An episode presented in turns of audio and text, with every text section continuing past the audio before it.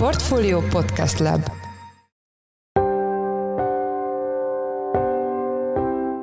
Mindenkit üdvözlünk, ez a Portfolio Checklist szeptember 6-án szerdán. A mai műsor első részében a Moody's pénteki döntését vesszük gorcső alá, mely nem csak hogy nem változtatott Magyarország adósságbesorolásán, de még a kilátásokat sem rontotta le, sőt meglehetősen pozitív képben láttatta a magyar makrogazdasági folyamatokat. Hamis biztonsági érzetet tud nyújtani a gazdaságpolitikusoknak, hogyha azt látják, hogy egy hitelminősítő mindent rendben talál a gazdasággal, nem lát komolyabb kockázatokat, sőt alapvetően egy, én azt gondolom, hogy összhangjában nézve, de ahhoz képest, amit te is mondtál, hogy mi úgy általánosságban most a gazdasági hangulat, szóval ehhez képest szerintem pontosan egy-két fokkal ilyen pozitívabb hangnemet üt meg. A témáról Virovácz Pétert, az ING Bank vezető elemzőjét kérdezzük, aki egy elemzést írt befektetők számára a Moody's döntését követően, és ebben az írásában több szempontból is vitatta a nemzetközi hitelminősítő érvrendszerét. Adásunk második részében arról lesz szó, hogy kedden délután írta meg a Bloomberg, hogy a magyar kormány egy konzorcium részeként újabb ajánlatot tett a Budapest Airportra,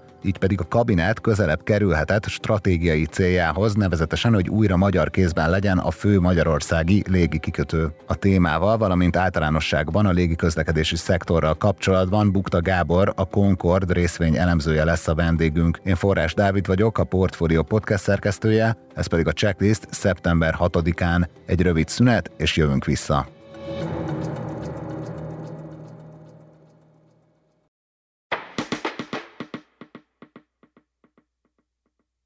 Pénteken a Moody's megerősítette Magyarország szuverén adósságbesorolását, ezzel a befektetésre ajánlott kategóriában tartotta azt, sőt, még a kilátásokon sem rontott, és indoklásában meglehetősen bizakodó képet adott a magyar gazdaság jövőjéről. Ezzel kapcsolatban tett közzé elemzést befektetők számára Virovácz Péter, az ING Bank vezető elemzője, amiben vitatta a Moody's döntésének egyes megállapításait, illetve annak érvkészletét, és túlzott optimizmusról írt. A témával kapcsolatban itt van velünk telefonon Virovácz Péter. Szia, üdvözöllek a műsorban. Szervusz, üdvözlöm a hallgatókat. Szerintem kezdjük ott, hogy valóban sokakat meglepett a Moody's-nak nem csak a döntése, hogy nem rontotta a kilátásait a magyar adóságbesorolásnak, hanem hogy hát egy kifejezetten a jelenlegi helyzetet ismerve szinte már ilyen pozitív előjellel írt a magyar gazdaságról. Mik azok a megállapításai a Moody's-nak, aminek a, a, az évkészletével nem értesz egyet? Ugye nagyon érdekes azt megnézni, hogy amikor hitelminősítő döntést jelzünk előre, és megpróbáljuk kitalálni azt, hogy akkor most vajon leminősítésről, felminősítésről változt-e valami kilátást a hitelminősítő, akkor mindig van egy kapaszkodónk, és ez a kapaszkodó általában az előző ilyen hitelminősítői döntés, és az amögén berakott riportanyag. A helyzet az, hogy pont a Moody's az elmúlt kettő döntése során, tehát gyakorlatilag az elmúlt egy év folyamán egyszer sem tett közzé ilyen riportot és elemzést. Tehát mindig, amikor jött ez a hitelminősítői döntés, akkor annyit adtak ki, hogy bár ugye ben volt a naptárban, nem vizsgáltuk a magyar hitelminősítést, minden marad változatlan. És ment tovább az élet. Tehát nincsen egyfajta kapaszkodónk, mint ami volt a Standard Poor's, mind ami a Fitch Ratings esetében rendelkezésre áll, hogy ezek a pozitív faktorok, ezek a negatív faktorok, értékeljük a helyzetet, mert abból ahhoz képest az ember ugye ki tud indulni, hogy akkor, amit akkor mondtak, mondjuk fél évvel ezelőtt, ahhoz képest milyen irányba mentek a dolgok. És egy eleve nehéz helyzetben voltunk, amikor, amikor megpróbáltuk ezt a, ezt a Moody's döntést kitalálni, hogy alapvetően abból indultunk ki, hogy nagyjából az elmúlt egy-másfél évhez képest mi történt a magyar gazdaságban, és hogy nyilván sokkal gyengébb lett a növekedési kép, rosszabbak lettek a költségvetési kilátások, az EU-s források tekintetében pozitív változás nem történt, sőt, még mindig inkább a bizonytalanság az uralkodó, és alapvetően éppen ezért jó magam és nagyon sok más elemző is egyébként arra számított, hogy azért egy, egy kilátás, rontás benne van a pakliban, ha másért nem azért, mert még itt van szeptember, még mindig nem tudunk semmit az uniós forrásokról, idén már nem mond semmit a Moody's, és hát ennek fényében akkor inkább a kockázatok azok majd lefelé mutatnak. Na, ehhez képest volt ez meglepetés, és különösen a legnagyobb és legfontosabb meglepetés szerintem az az, hogy alapforgatókönyvben a Moody's is azzal számol, hogy lesz megállapodás az Európai Uniós források terén, bár nyilván ez, ezeket majd vitavezi, és, és nem feltétlenül szivárványos, rózsaszín felhős, tenyérbe csapós történet lesz, hogy alapvetően lesz megállapodás, és jönnek majd a források. És itt megáll az elemzés, és nem fejti ki annak a kockázatát, hogy alapvetően azért itt tényleg benne van a pakliban az, hogy, hogy politikai döntés születik az Európai Unió részéről, elhúzzák, az idejében sem lesz megállapodás, és ezzel ez egy nagyon komoly költségvetési problémát kezd el majd maga előtt görgetni a magyar gazdaság. Arról nem is beszélve, minél később sikerül megállapodni ebben az ügyben, minél később sikerül egy teljes megállapodást tető alá hozni, hiába lesz részleges megállapodás, a teljes megállapodás kell az, hogy minden forrást maradéktalanul felhasználjunk, és ennek a kockázata nőtt meg, hogy nyúlik ez a, ez a téma, mint a rétes tészta, hogy ahogy telik az idő, a 7 éves keretből egyre több idő telik el, és egyre kevésbé lesz valószínű, hogy a teljes százszerzalékos keretet fel tudjuk használni, és ezzel tudjuk támogatni a magyar gazdaságot. Tehát én elsősorban azt hiányolom a Moody's kockázat elemzésében, hogy erre a negatív forgatókönyvre, ami abszolút egy reális forgatókönyv, hogy forrást veszíthet Magyarország, erre nem hívja fel a figyelmet, és ez mindenképpen szerintem furcsa. És mit gondolsz arról a részéről a Moody's előrejelzésének, hogy hát hogyha a növekedés nem is, de egy ilyen pozitív nulla összejöhet a GDP növekedés tekintetében idénre? Ugye legyen érdekes lenne tudni, és ezt nem látjuk pontosan, hogy a Moody's mikor zárta le a modelljét és a modellelemzését. Nyilván ezt tudnunk kell, hogy mi elemzők nem tudunk a végletekig várni, és, és van, amikor le kell zárni egy előrejelzés egy modell adatbázisát. És mivel ugye ez a Moody's döntés nagyon közel a második negyedéves GDP adat közléséhez, csak ezen nem vagyok abban biztos, hogy a Moody's már számolt ezzel a második negyedéves egyébként a vártnál gyengébb adattal. És innentől kezdve nagyon nehéz megítélni, hogy most akkor figyelembe vették az első fél év gyenge teljesítményt, és ez alapján mondják ezt a pozitív nullát, vagy ők még csak az első negyedéves tényadatban indultak ki, és számoltak már egy ennél kedvezőbb második negyedévvel is. Ugyanis, hogyha abból indulunk ki, hogy ők már látták az első fél év gazdasági teljesítményét, akkor az is tisztába kell lennünk, hogy egy ilyen első fél év után az, hogy pozitív nullában jöjjön ki a magyar gazdasági növekedés, az egy olyan gazdasági teljesítmény kellene az idén második felében, úgyhogy egyébként már szeptember elején vagyunk, tehát azért valamennyit már látunk abból, hogy mi történik körülöttünk. Tehát egy olyan teljesítmény kellene, ami egész egyszerűen szerintem nem reális. És legutóbb, amikor ilyen 2% körüli negyedéves növekedést hozott a magyar gazdaság két negyedéven keresztül, tehát egy fél évben, ez akkor volt csupán, amikor laza volt a monetáris politika, támogató volt a költségvetés, tehát volt mozgástere, és nagyon-nagyon sok pénzt döntöttek a gazdaságban, működtek a hitelprogramok, és még a Covid-ból való kilábalás is zajlott.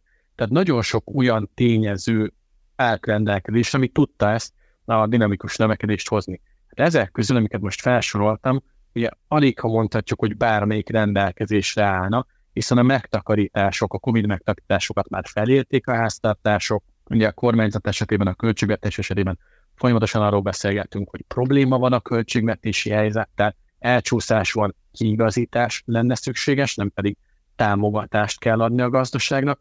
Ugye a kamatszintek nagyon magasra emelkedtek, mivel meg kellett fogni az inflációt, és még mindig nagyon magas az infláció, még mindig csökken a lakosság vásárlóereje. Tehát ezt a képet így összerakva én alig ha tartom reálisnak, hogy az év második felében olyan gazdasági teljesítmény nyújtson a magyar gazdaság, hogy ezt pozitív nullára ki lehessen hozni. Nagyon boldog lennék, ha ez megtörténne, hogy alapvetően én, én nem láttam ennek, a, ennek az impulzusát, amiből ez a, ez a jó gazdasági második fél év ki tudna esni. Igen, az mindenképpen érdekes a jelentésnek, mert a Moody's jelentésnek a hangulatában, hogy azért a hazai diskurzus, hát legalábbis a nyáron már abszolút arról szólt, hogy nem tartható a hiány, nem lesz meg a növekedés, mit fog erre reagálni a kabinet, milyen kiigazítás jöhet még esetleg ősszel. Már Varga Mihály pénzügyminiszter is célzott arra, hogy szeptemberben átnézik a, a költségvetést, illetve hát ugye történtek egyéb lépések is, de én a te írásodból, vagy te elemzésedből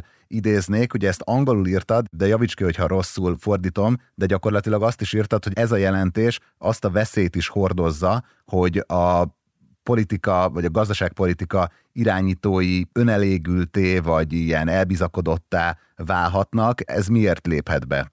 hogy egy ilyen, hogy is mondjam, hamis biztonsági érzetet tud nyújtani a gazdaságpolitikusoknak, hogyha azt látják, hogy egy hitelminősítő mindent rendben talál a gazdasággal, nem lát komolyabb kockázatokat, sőt alapvetően egy, én azt gondolom, hogy összhangjában nézve, ahhoz képest, amit te is mondtál, hogy mi úgy általánosságban most a gazdasági hangulat, szóval ehhez képest szerintem pontosan egy-két fokkal ilyen pozitívabb hangnemet üt meg. Pont az a veszély áll ezzel fent, hogy hogy igazándiból azokat a kockázatokat egy kicsikét kevésbé veszik figyelembe, amit mindenki más egyébként mond a piacon.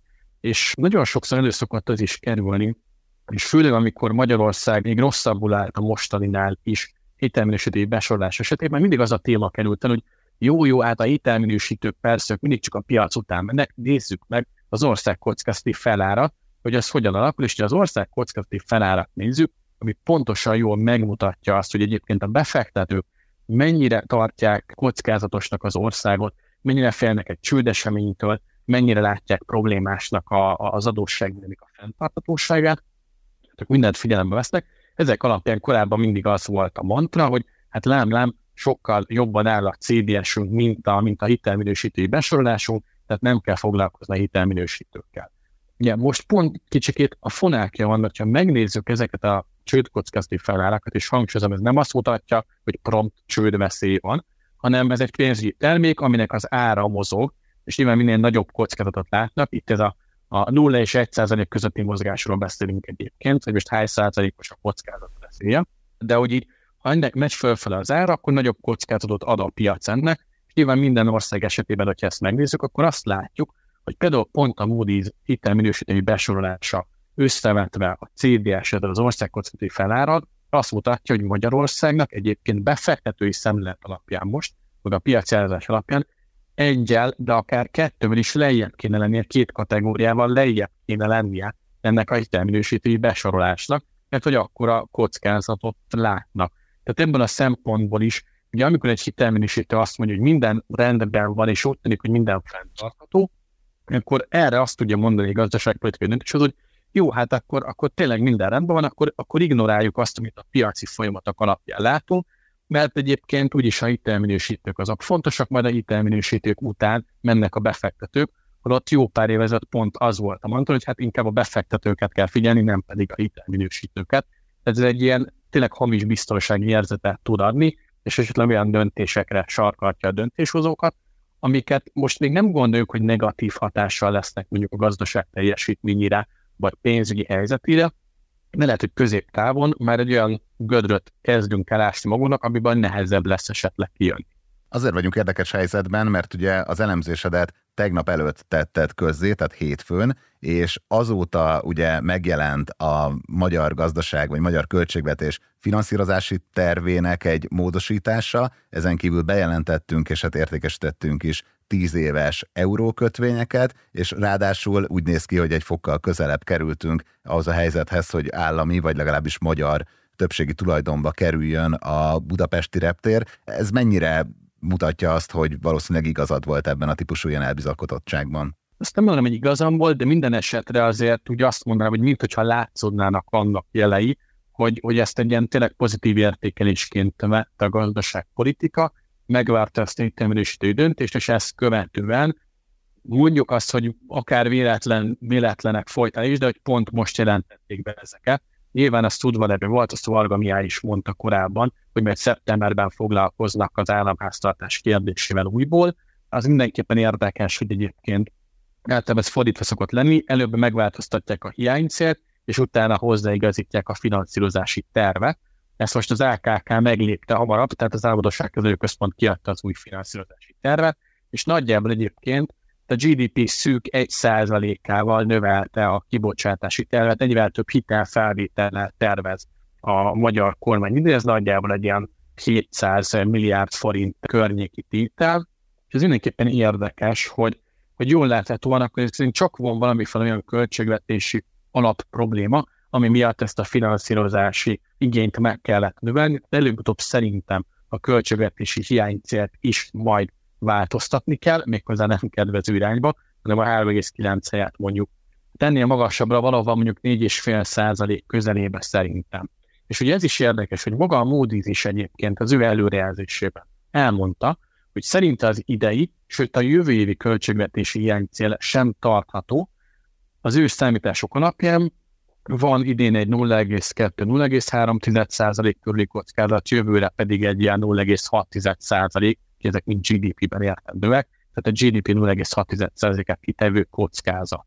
És ez megint csak, tehát ha azt mondja egy hitelmérést, hogy szerintem ez a költségvetési terv nem tartható, elcsúszás lesz benne, sőt 2024-től tudjuk, hogy a Maastrichti 3%-os kritérium élesül, és el fölé várja a hitelminősítő a költségvetési számot, akkor ezt megint csak nekem fura, hogy e fölött szemet hunyva nem mondja azt, hogy ezt azért egy kockázatnak látjuk, hogy a kormányzat nem tartja a hiánycélt, hanem azt mondják, hogy igen, nem teljesített a hiánycél, egyébként a kockázatok kiegyensúlyozottak. Tehát, hogy, hogy nekem itt megint csak kicsikét diszonás ez a fajta kerek egész kép, tehát valahol, valahol valami meg kicsikét nekem fura, hogy itt miért nem lehetett legalább azt mondani, hogy igen, elcsúszás van, de azért látunk valami olyan pozitív dolgot, felsorol három tényezőt, ami miatt mondjuk esetleg mégis jobb lehet aztán még a költségvetés helyzete, de ezt így függőben hagyja, romlanak a költségvetési kilátások, de egyébként a kockázatok kiegyensúlyozottak.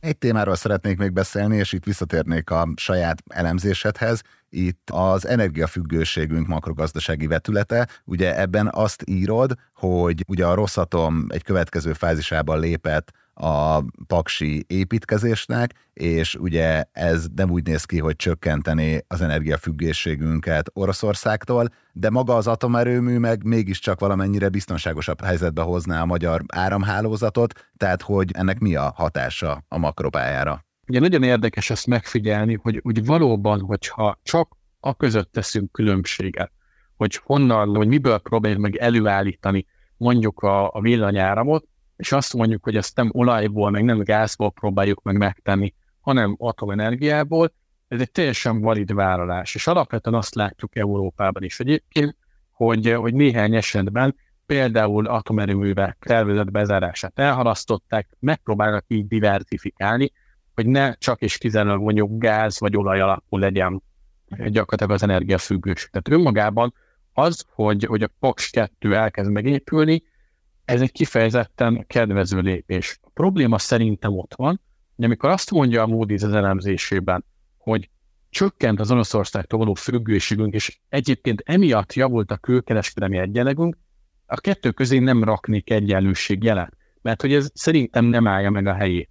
Mert csak azért sem, mert a való igaz az, hogy csökkent a külkereskedelmi hiányunk, sőt a folyófizetési mérlegben, a külkereskedelmi mérlegben hónapok óta többletet látunk, de ez nem azért van, mert az orosz függőségünk csökkent, hanem azért van, mert rosszul teljesít a magyar gazdaság. Összeomlott a belső kereslet, nincsen költségvetési mozgástér beruházásokra, lassul az ingatlanpiac, és egész egyszerűen nincsen szükségünk annyi import árura, és innentől kezdve addig, amíg az akugyárak és addig, amíg az autóipar pörög és tud teljesíteni, addig a külkereskedelmi egyenlegünk az javulni fog, és, és itt a történet vége, tehát ebben alapvetően Oroszország nem nagyon szerepel ebben az egyenletben.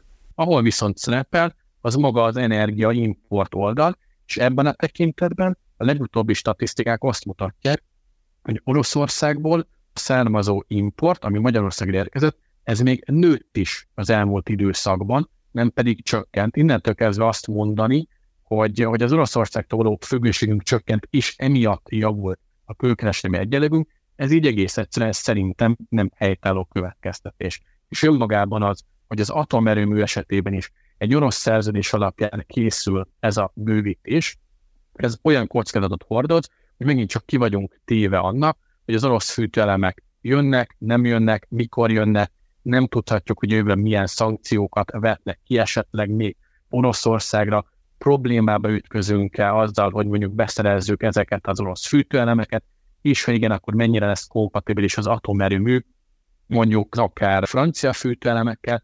Itt számos olyan energiabiztonság és energiakockázati kérdés merül föl, amit nem én elemző, én gazdaság elemző vagyok, de ugye nagyon sok témában járatos anyag készült, és mind-mind ezekre a kockázatokra felhívják a figyelmet, és megint csak ezt hiányolom az értékítéletbe, a hitelminősítéletbe, hogy ezeket a kockázatokat nem sorolja fel a hitelminősítő. Még egy kérdésem lenne, hogy te ugye egy nagyon nagy globális szervezetben dolgozol, és azt te mennyire tapasztalod mondjuk a mindennapi munkád vagy az életed során, hogy külföldről így nagyon félreolvassák a magyar gazdasági helyzetet? Ugye nagyon érdekes, mert hogyha mondjuk egy európai befektetési ház elemzőjével vagy portfólió menedzserével beszélgetek, akkor ők alapvetően azért nagyjából képben vannak a sztorikkal, de nem feltétlenül a finomságokkal. De hogyha átfordítjuk ezt mondjuk az óceán másik oldalára, és egy amerikai befektetővel beszélek, ők sokkal felületesebb tudással rendelkeznek, és alapvetően mondjuk csak headline-okat, tehát ilyen hírportálokon megjelenő szalagcímeket olvasnak, és ezek alapján próbálnak tájékozódni. Ugye egy-egy ilyen portfolio manager, egy-egy befektető könnyen lehet, hogy kb. három kötőjel öt perc alatt kell, hogy meghozzon egy döntést, és nyilván van mögöttük egy elemzői stár, de ők nem feltétlenül olvasnak magyar nyelven anyagokat, ők nem feltétlenül ismerik a gazdaságpolitika jellegét itthon, pontosan az erőviszonyokat nem tudják felmérni, és innentől kezdve nagyon sokszor el tud csúszni az, hogyha mondjuk olvasunk egy-egy nagy nemzetközi hírportálon egy darab szalagcímet, hogy abban milyen következtést vonunk le. De nagyon jó példa, hogy ugye a magyar kormány benyújtotta a helyreállítási alaphitel keretére vonatkozóan az igényét, ugye ez nagyjából azt hiszem 3,6 milliárd eurós keretre nyújtott be igényt, és ebből csak annyi jelent meg, hogy Magyarország felvesz hitelt az Európai Uniótól. És nyilván, hogyha csak egy ennyi jelenik meg a befektetők, egyből azt gondolják, hogy ami pozitív változás történt, megkapjuk a hitelt, de hogy közben nyilván, hogyha az ember nincsen képbe azzal, hogy hogy működik ez az EU-s forráslívás, ez itt csak egy technikai határidő volt, le kellett adni egy tervet, ezt a tervet majd elfogadják, de ettől egy pénz nem jön, tehát itt nagyon-nagyon el tudnak csúszni befektetői értékítéletek, tehát ebben a mai felgyorsult világban én azt gondolom, hogy ezért nagyon fontos egy elemzőnek a szerepe, mert hogy ő megpróbálhatja ezeket a fajta fekete lyukakat betömködni a befektetői tudásban, mert nyilván nem mindenkinek van erre ideje és kapacitása, nekünk pedig ez a dolgunk, hogy ezeket a tényeket, ezeket az elemeket átlássuk, és lehetőleg egyszerűbben átadjuk mondjuk akár a befektetőknek, akár olyan vállalatoknak, akik itthon működnek, és a hazai környezetben szeretnének érvényesülni. Nagyon szépen köszönöm, hogy a rendelkezésünkre álltál. Virovácz Péter, az ING Bank vezető elemzője volt a checklist vendége. Még egyszer nagyon köszönjük, hogy itt voltál a műsorban. Köszönöm szépen a lehetőséget. Kedden a Bloomberg szállította a hírt, hogy Magyarország hivatalos ajánlatot nyújtott be a Budapest Airport többségi részesedésének megvásárlására egy állami irányítású befektetési társaságon keresztül. Ezzel az Orbán kormány közelebb kerülhetett régen dédelgetett álmához, amely szerint újra magyar kézben szeretné látni az egyetlen jelentős magyar repteret, a témával kapcsolatban. Itt van velünk Bukta Gábor, a Concord részvényelemzője. Szia, üdvözöllek a műsorban! Szia, üdvözlöm a hallgatókat! Kezdjük ott, hogy te ugye több európai légitársaság teljesítményét is követed. Ha most így snapshot-szerűen nézzük, akkor milyen állapotban van a, a légiközlekedési szektor Európában? Milyen folyamatok vannak most a, a legnagyobb hatással erre az ágazatra? Kicsit kezdenünk inkább globálisan. Globálisan augusztus elején közepén gyakorlatilag a a forgalom az visszaállt 2019-es szintre, tehát teljes visszaállásról lehet beszámolni. Ez azt jelenti, hogy hetente nagyjából egy ilyen 115 millió ülés volt már a piacon, ennyi volt a teljes kínálat, azért megegyezik a Covid előtti évvel. Ha Európát vizsgáljuk, akkor itt a Eurocontrolnak az adataiból egy nagyon jó képet tudunk kapni. Itt a, a forgalmat, a repülő forgalmat tudjuk leginkább követni. Itt egy 6-7%-os visszaesést láthatunk jelenleg 2019-hez képest. Ennek a visszaesésnek egyébként nagy rész az az oka, hogy főképpen Németországban egy jelentős visszaesés tapasztalható a teljes forgalmat tekintve, mert ott a Covid utáni időszakban elsősorban Lufthansa a belföldi járatokat jelentősen visszavágta. Ez egyébként egy arra adott válasz a Lufthansa részéről, vagy Németországban elsősorban a vasúti közlekedés próbálják promotálni itt az elmúlt időszakban, tehát alapvetően környezetvédelmi szempontok is köze játszanak abban, hogy a légiforgalom európai szinten, illetve német szinten nem tudott visszaállni. A környezetvédelemről szeretnének még kérdezni egy kicsit később, de egy kicsit most akkor zoomoljunk Budapestre. Szóval milyen cég a Budapest Airport, ez mennyire lehet vonzó befektetés, milyen lehetőségeket vagy kockázatokat mérlegelnél, hogyha mondjuk te működnél közben egy esetleges felvásárlásnál? A Budapest Airportnak a, az utasforgalma 2019-ben 16 milliónál is több utast jelentett, egészen pontosan 16,2 millió utast fogadott ez a Budapest repülőtér. 2018-ban előtte még 14,9 millió forgalom volt, tehát ott volt egy 9%-os növekedés. Hogyha tavalyi adatokat megnézzük, akkor azt olvasható ki, hogy 12,2 millió utas volt. Ez idén nagyjából egy én, én azt kalkulálgatom, hogy nagyjából egy 20%-ot növekedhet. Durán 14,5 millió utas fordulhat meg majd a Lisztrenc repülőtéren az idei év folyamán. Az első fél év adatai azt sugalták, hogy ez a növekedés dinamika ez még agresszívabb. Ugye 2022 év elején még folyamatosan a Covid utáni visszaállásról szólt, tehát egy előteljesen növekedés volt 26 százalék. Ez itt az év hátralévő időszakában évnek csillapodhat, de még így is egy nagyon dinamikus növekedésről fogunk tudni majd beszélni. Hogyha a teljes magyar repülőgép forgalmat, érkező és induló repülőgép forgalmat nézzük, akkor durván ezen a nyáron egy 10%-os visszaesés volt tapasztalható, és az annak ellenére is, hát talán, talán kicsit fura lehet, hogy még mindig ekkora mértékű visszaeséssel beszélünk, hogy ezért voltak itt nemzetközileg is nagyon-nagyon fontos sportesemények. Elég csak például az Európa Liga döntéről megemlékezni, vagy a Forma 1 hétvégéről, amikor egyébként visszaesett a 2019-es szint környékére a forgalom, valamint itt volt az atlétikai vb, ami hatalmas sikert tudott avatni, de ennek ellenére a teljesebb repülőgép forgalom az nem tudta megközelíteni nagy átlagba a 2019-es szintet. Úgy viszont, hogy itt az elmúlt években történt fejlesztés a, a budapesti repülőtéren, az nagyon fontos a következő évekre is előre tekintve. Tudni, nekem hál' Istennek most az elmúlt egy héten volt alkalmam kétszer is megfordulni ott, és hát én azt kell, hogy mondjam, hogy ez talán az ilyen szubjektív véleményem, de én úgy vélekedek a Budapest Airportról, hogy ebben a kategóriában, ebben a méren szerintem kiemelkedő minőség van jelenleg európai szinten is.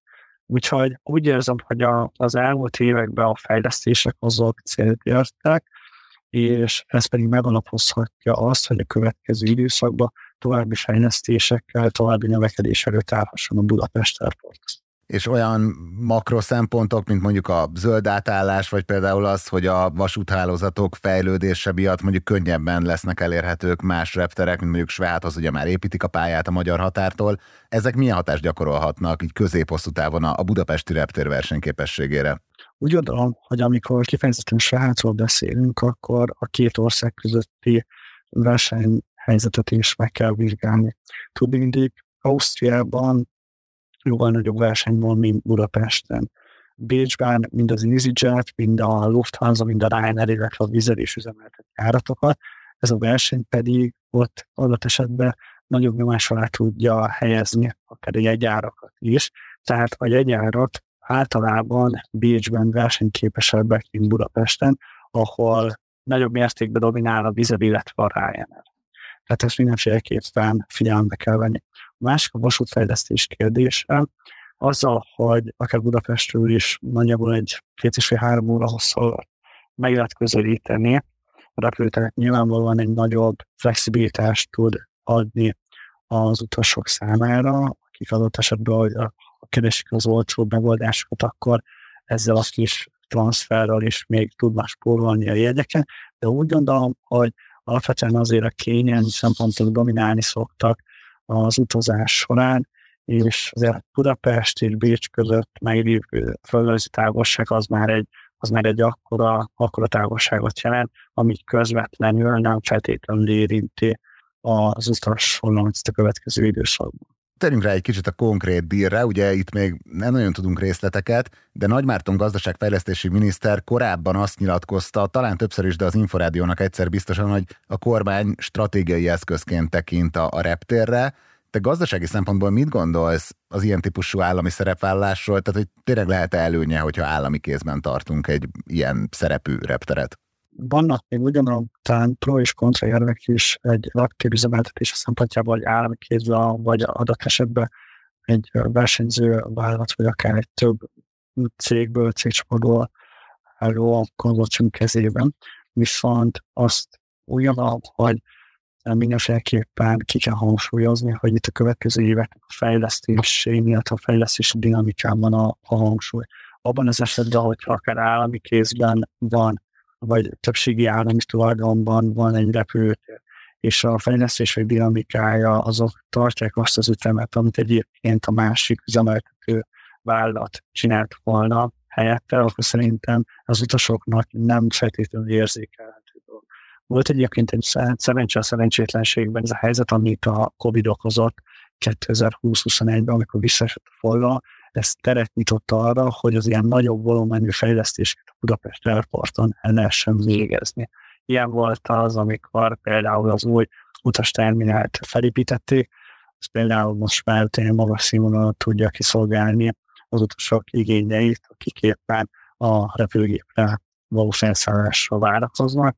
Az kérdés, hogy a következő években például egy vasúti összeköttetés a belvárossal ki fog alakulni, majd itt a Budapest illetve a Budapest központja között.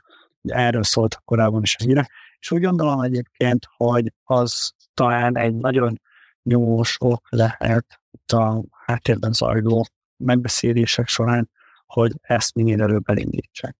Várakozásom szerint azban az esetben, hogyha az állam szerepet vállalna ténylegesen a repülőtérnek a tulajdonlásával, beszállna, akkor ez a vasútfejlesztés is talán felgyorsulhatna. Akkor minden úta a vasutak felé vezet. Itt még egy kérdésem lenne, hogy ugye 2021-ben 4,4 milliárd eurós ajánlatot tett az állam a budapesti reptérre, ugye ez alapján kezdődtek meg a tárgyalások, most még nem ismerünk új összeget, de itt egyáltalán mi alapján fogjuk tudni megítélni, hogy milyen áron juthat most hozzá az állam a reptérhez, vagy vannak-e ilyen szektorális benchmark adatok? Vannak európai légikikötő tulajdonosok vagy operátorok, akik tűnik kereskedett cégek, tulajdonképpen ilyen például a, a, a frankfurti repteret üzemeltető cég, vagy éppen a, a Párizsi Sárdegol repülőteret üzemeltető cég, van egyébként spanyol példa is repülőtér üzemeltetőkre. Ezeknek az árazása ezt a úgynevezett EV per EBITDA tekintve általában ilyen 10-12 szeres szózón szoktak lenni. Na most nemzetközi példák viszont azt mutatják, hogy amikor felvásárlásról van szó, akkor ez a szózó, ez lényegesen magasabb lehet, mint az aktuális piaci szózó. Több nemzetközi példa is rámutatott arra, hogy általában ezek a M&A tranzakciók ilyen 18 20 szoros elmételebb szóló környékén vannak el. 2019-ben a Budapest Airportnak az EBITDA az 229 millió euró volt. Úgy gondolom, hogy ez normalizáltan egy jó kiindulási alap lehet, amikor azt veszik alapul, hogy normál körülmények között milyen EBITDA-ra képes az a Budapest Airport, és hogyha ezt felszorozzuk ezzel a 20-as szorzóval, akkor gyakorlatilag nem kapunk 2 4,4 milliárd eurót egy lényegesen magasabb összeg. Én úgy gondolom, hogy a tárgyalások alapján valami ilyesmi számítás alapozhatja meg. Természetesen, hogyha, hogyha a tőzsdei árfolyamokat nézzük, illetve a tőzsdei árazásokat nézzük, akkor ez az árazás, ez talán túlzónak tűnhet, és mi is inkább túlzónak ítéljük meg. Részben azért is, amit korábban említettél, hogy bizony Bécsben komoly fejlesztések zajlanak, nagyobb reptér is azért lényegesebb, mint a Budapest Airport, és adott esetben azért benne van a pakliban persze, hogy, hogy, hogy valamilyen versenyt tud majd támasztani a Budapest Airporttal szembe, de azért ezzel még csak kisebb mértékben lehet jelenleg kalkulálni, de figyelni kell rá. Hát nagyon szépen köszönjük, hogy itt voltál a műsorban. Az elmúlt percekben Bukta Gábor a Concord részvényelemzője volt a vendégünk. Köszönjük szépen, hogy a rendelkezésünkre álltál. Köszönöm szépen.